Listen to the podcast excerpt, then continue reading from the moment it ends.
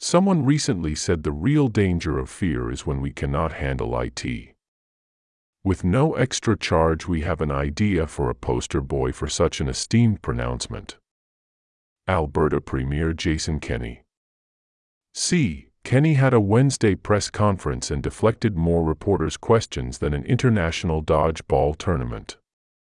These media meetings are becoming disjointed. The press conference was to announce the booster shot why. Instead, Kenney was asked about a lawsuit. Misconduct at the legislature. Interesting. If Kenney would have leaded the COVID mess better, these questions would not be asked. Is Jason Kenney scared without a plan? You damn right.